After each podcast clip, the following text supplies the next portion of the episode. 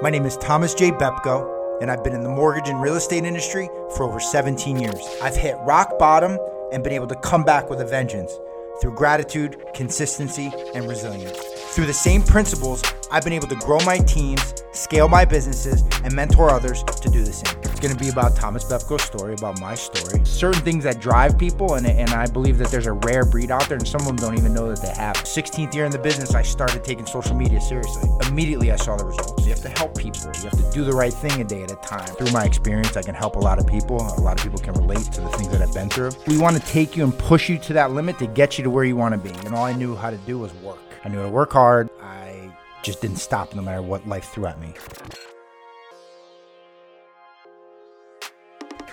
What's up, everybody? Episode three, Thomas Bepko podcast. And by popular demand, I have my beautiful wife, Lila Bepko, on. This is my wife, and we're putting her on the podcast. We're going to talk about, we're going to ask her some good questions today, and then we're going to go through our relationship Oh boy.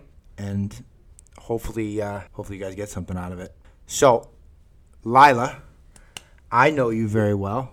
I know you. You are my best friend, and you're the most amazing thing that's ever happened to me, and I believe that. But I'm going to ask some questions, and the viewers are going to get to know you. Sounds good. So, who is Lila Bepko? So I am a mom to a beautiful 18 month old boy, our son, Cole. I am a stepmom to another beautiful, almost eight year old boy, Daniel Bebko. Bepko boys. The Bepko boys. I am a wife. Um, I am a daughter. I am a sister. Um, and I am a helper, somebody that feels very passionate about helping others to it's in every part of my soul and being. You're a healer. You have helped a lot of people. You've helped me. Sometimes I think I'm your number one patient. Sometimes I think you are too. We'll, we'll, we'll talk about that Yeah, dynamic. we'll get into that later. So, where'd you grow up? So I grew up in not too far from here in Weston, Connecticut. Um, my parents, my, my mom was nine months pregnant with me. They moved from New Jersey by the shore. Shout out to Jersey. We love Jersey. Love New Jersey. Um, has a really bad rep, but when you get to know it, it's it's a great place. Beautiful beaches, beautiful people. It's our Great place. It's our Yep. Um, and so I, my parents still live in Weston in the house that I grew up in. So that's really cool, really special. Like when I go home to my parents' house, it really still feels like home to me. That's the most special house. If you guys have been there, have you? You know, we're talking about that energy there. Yeah. It's a, definitely a healer, healing house, helper house. So both, you know, this is a little more about me. Back to your question, who is Lila Bepko? Um, both my parents are therapists. Um, they've both been practicing for over 30 years. My father is a licensed clinical social worker. My mother is a licensed professional counselor. I have that degree as well, followed in both of their footsteps. Um, and I grew up watching them help people. They worked right out of the house. They have an office right out of the house. So um, I always, you know, knew w- what they did, and it, I always felt moved to do it as well. So they influenced you In, in to a, become. yeah, in a major way. Um, they they were, you know, no childhood is perfect. Um, you know, no parents are perfect, but I can really say that they instilled really important morals and values in in me, and I'm super super grateful for both of them and both of their influences that they've had in my life. I love the Sussmans. Mm-hmm. They are my mother and father-in-law. Yeah, the- In-laws. They're my in-laws. They're uh, the most amazing people. Very, very kind, and they love to heal. So, me knowing them, I understand. Getting to after I started to get to know my in-laws or your parents, I, I, I understand your motivation to help. So, shout out to the Sussmans. That's why you were attracted to the Sussmans Yeah, because we I- all help. I walked in on the first day and I melted. So they were open arms trying to help me. Remember that? Yeah, I do. You spilt your whole life story to my mom I in did. ten minutes, I- I'm not. I'm not ashamed. and you're still here. Yeah, they didn't run. I think I think that's what opened them up the first time I met them is mm-hmm. the way I opened up to them. And it's probably how I got you too, honey. I opened up like a One of the Open- many reasons. open book. I was an open book. Yep. You think you could help me? huh? Did you think you could help me? Like, was that attracted to you? Like, you're like, wow, this dude's fucking shot. No, I was attracted. I was honestly attracted to um, you. You had your shit together on paper. You were very motivated, successful, and honestly, you were spiritual. I really liked that. You talked to me right away about, you know, like your gratitude practices and that you get on your hands and knees and pray in the shower every day.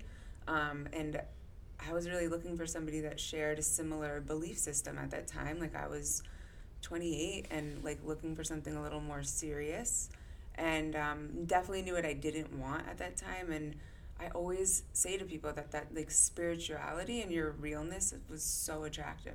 Thank you, honey. Mm-hmm. I don't want to go into me and us yet, but we'll go through the rest of the island, then we'll get okay. back to the, the goods. So you parents influence you. You obviously you are a healer. You love to help people. There are people out there that are in the sim are similar and like to help people. So if someone was going to start in that career or is on that path, what would one thing you would tell them, or a few things you would say to, to a person who's trying to be a healer or studying to be a healer? It's funny. So I was just talking about this with one of my clients. Um, the, the, so I think the most important thing to be a good therapist, clinician, that's what you're asking, yeah. right? Like along that path. Um, you really have to have a passion for helping. Um, the schooling is kind of long and intense. Um, after a bachelor's degree, it's two years full time of school or like a four year part time program. I took almost five years actually because I had to work and go to school at the same time. Um, so you really have to have a passion for helping. Um, it's completely worth it. All the loans that I have, and um, you know, the time spent in school when a lot of my friends were working and making money, that was really difficult. But I never regretted it, and I always knew that to get to do what I love doing is so important and the good outweighs the bad. I get to work every day and it doesn't feel like work. Yeah. Um, that's, that's, pretty cool. That's, you know, to me, that's wealth, right? Yeah. To be able to love what you do. Yeah. It, it, fulfills me, it rejuvenates me, it like cleanses my soul. It really does. So I'm an extrovert and I, I actually learned this from my therapist. Extroverts get heightened and like um, rejuvenated and recharged by people. So that really resonated with me. That's very interesting. Mm-hmm. I can see that happen. I mean, you light up. I mean, you help a lot of people. I mean, you're my wife, and I'm you're my best friend, and I see how many people you help on a daily basis, and it's it's really really a true gift. I don't know if you guys that don't know my wife, it really it's it's good to see. I'm super proud of her. She's also yeah. she's also quite the entrepreneur, and I didn't really know that until she went out and opened her own practice. But so where's Lila today? Like where business in your yeah. career? So, so where are you today? go back 18 months because that's a huge part of my life and where I'm at today. Today's um, Cole's 18th month birthday, by the yeah. way. He's 18 so months. So that was a big, big, big, big life transition for me. I feel like we could definitely have a 17 hour long podcast on, you know, motherhood and especially for for anybody, but for me as a working human, right? And I got a lot of my fulfillment and, and passion out of working and helping people. I was um, it really rocked me motherhood and you know the shift from only really focusing on, on my clients and my, my small family my, my stepson and tj and um, you know you yeah. and then going to motherhood so i kind of felt this like sense of uh, how do i say it? a lot of mothers feel like they have a hard time talking about this I really think that it's so important to give moms that are struggling like a voice and to be honest about it. But um, it I felt unfulfilled in the early early phases raising a young infant. Like when Cole was just born, I would say first maybe three months. I never felt love so strong in my entire life, which you actually told me when you had Daniel. You said, "You think you love me, or you think you love your parents? Wait until you have a child." and the love is so intense and i actually was able to a- attach to cole right away. I felt incredibly like protective of him and so in love like a feeling you, you really can't explain until you experience it.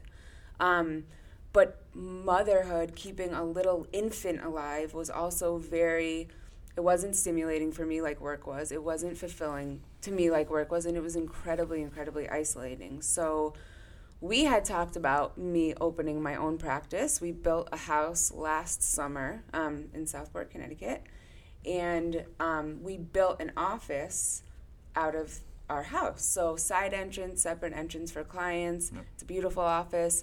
and I do currently see clients out of that house. However, with um, becoming a mom, private practice alone felt very isolating for me.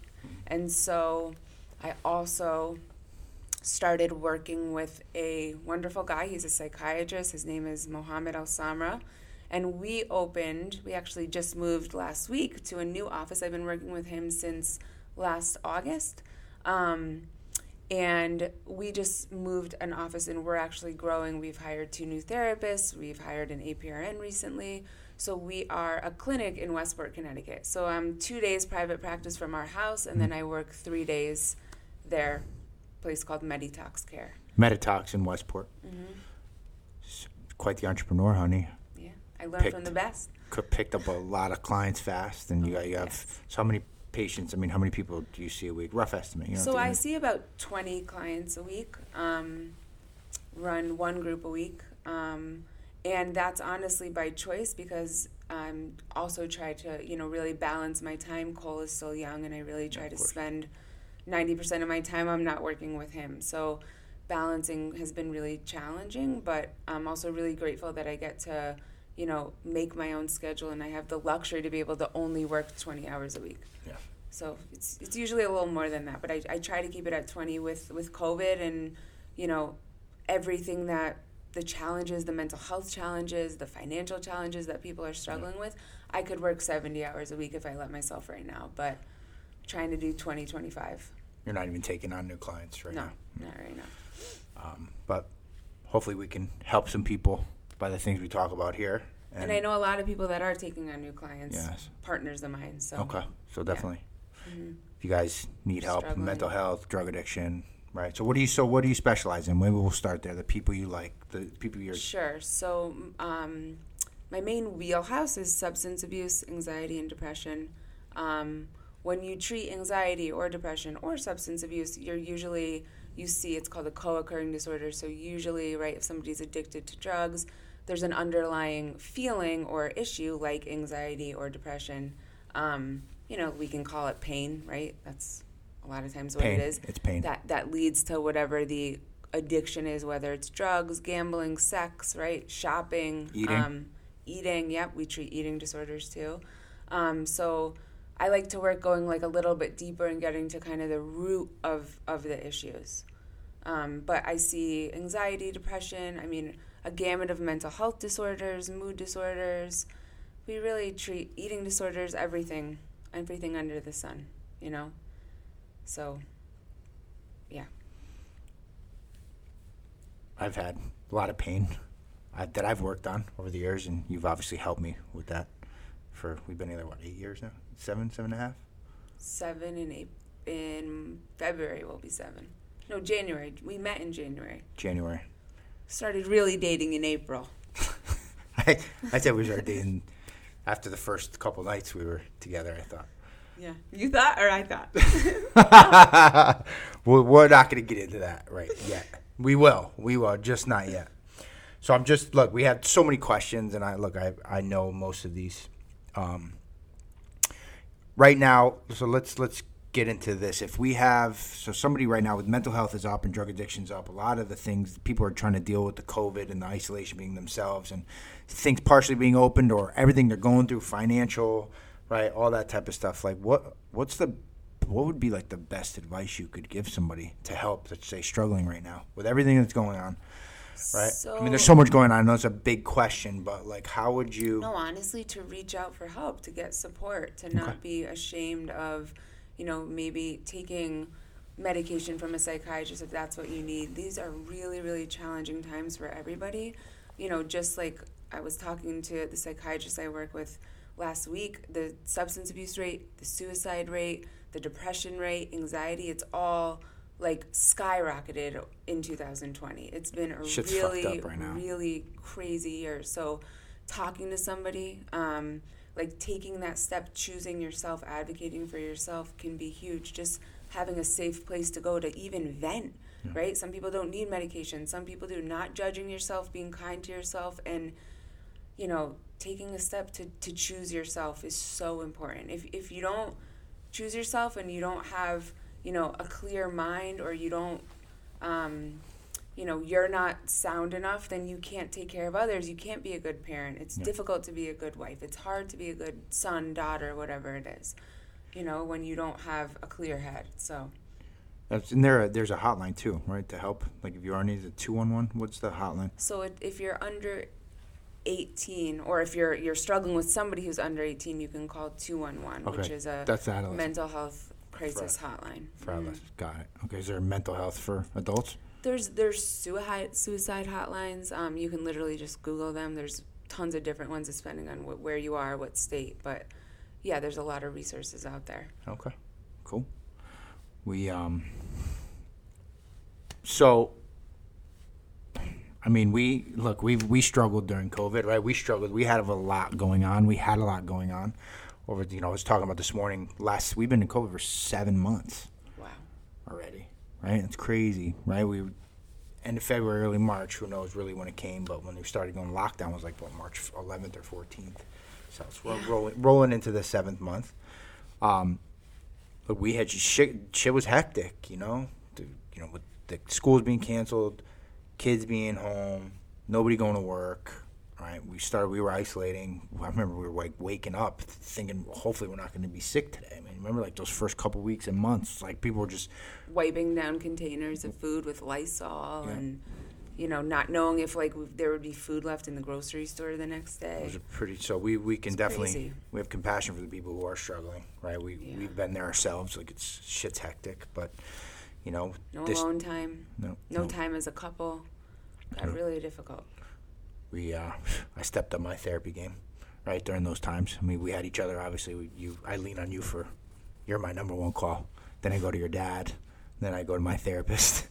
so that's kind of my three three amigos. Your therapist is also our couples therapist, which we, we also started to need again in quarantine. We did. We did, and we're not ashamed to talk about it, right? We we understand that every relationship takes work, right? And I had a therapist uh, a while ago, and I told you about one of the process, not process, the way he put it in term plain terms for me. It's like, look, every time, just think about your relationship as a bank account, like a savings, and every time you invest in your relationship and going to therapy or spending time, it's all an investment. It's all an investment. It's all an investment in your relationship. And I think, I mean, sometimes, I mean, it gets very difficult with us, but we're not perfect, but we do we do communicate. We understand that communication is key in our relationship, right? Being honest with each other and communicating, and we're not afraid to get help if we need it, right? If we got to, you know, therapy's been great. You know, you really put me on to therapy since we met, right? And I've been, you know, I've tried to help myself less, better better myself for the last seven years. Um, you see a therapist too, mm-hmm. right? Mm-hmm. I don't know. If you can't be honest with yourself, you can't be honest with anybody else. Mm-hmm. And we were, we talk about this all the time. It's like, look, dude, the truth will set you free, right? And we were like, well, what are we going to talk about today? We're going to talk about our relationship and like being true to each other, being true to myself, right? And I've learned all this, and especially was fast forwarded. And when I got sober ten years ago, no, ten, this is my tenth year, ten years in March, so it's a big year for me. Congrats. Thank deal. you. And um, I learned that was my opening. AA was my opening to my spirituality, and then they teach you to, to take that spiritual journey and open it up. And now is through the same principles in AA as well as therapy and couples therapy and prayer and meditation and jujitsu. Right? Those are that's kind of like my game, my head game, my physical game, and you know I, I really try and do the right thing a day at a time. Be honest with myself and my wife and everybody else. So going back to what you were saying though, like what you said, your one of your challenges after alcoholism. was my commitment issues. hmm Committing to you, and I was I was just as scared to commit to somebody as I was scared to put down the alcohol. Right? It was really I learned I saw the parallels in the two. Right? I'd done all this alcohol work and all this bullshit work that I had had to face, and then maybe I was ready to take that next step. Right? The, you know, commitment issues are were tough for me. You know, we finally committed. I'm 100 percent Sure did. committed. My beautiful family and my beautiful wife is the best decision I've ever made, besides putting down the alcohol. Right? You know, and it's all about a decision you want to make. Right? You you make the decision, but then once the decision's made, it's the actions you take after that decision to stay committed or stay off the alcohol or stay. I'm not a I'm not a therapist, but through my experience, these are the things that I've pushed through or accepted that I have to find a different way. That TJ's way was not working, and take another path and staying on that path. It's it's not easy, but it's definitely doable. And I do. I, I wake up every day with, the, with those goals in my mind and my gratitude. Like, thank, grateful for not being able to. drive Grateful for not drinking. Grateful for being committed. Grateful for my family. Great, you know, grateful for being honest with myself. And for people struggling, like, look, shit sucks right now, and you got to find those small things with gratitude to push you through it. And that, that's what helped me. That was the biggest trick through all the issues I've been through, was trying to find gratitude and peace in the worst shit, mm-hmm. right? And that's what I, you know, we talk about a lot. Look, I, you find the opportunity in the bad shit, right? And if you're grateful for it, it's not easy to do. And you know, that's kind of how we, I built myself, and we built this relationship. I think it's important too to like to be able to talk about the hard stuff too. Like a lot of people, I was gonna say men, but people, women too. You see it right more with men, but struggle with commitment issues, and it's nothing to be ashamed of. Like we got to the other side. I think it's important to note like you know you can if if two people want to work on something you can really get through anything and like we did yeah we went to therapy every week for a year straight um, but we, we were, still we're still in therapy. I mean, we, yeah, we've taken breaks, but like we're committed to each other, and I think that's the biggest thing. Like if you're struggling with even yourself in a relationship, if you're committed to doing the work, you're gonna see the rewards. And so we really like, yeah, it's you know quarantine, and we have a young child, and we have an eight year old, you know, part time, almost eight year old. Um, you know, like, but you constantly, if you're putting in the work, like I know that we will get through anything together because we we uh, are committed to doing so, right?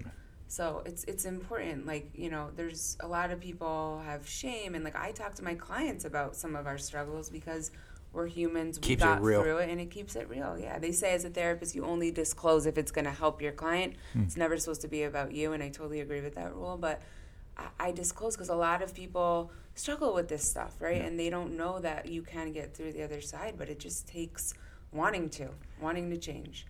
It's not for people who need it, it's for people who want it. Exactly.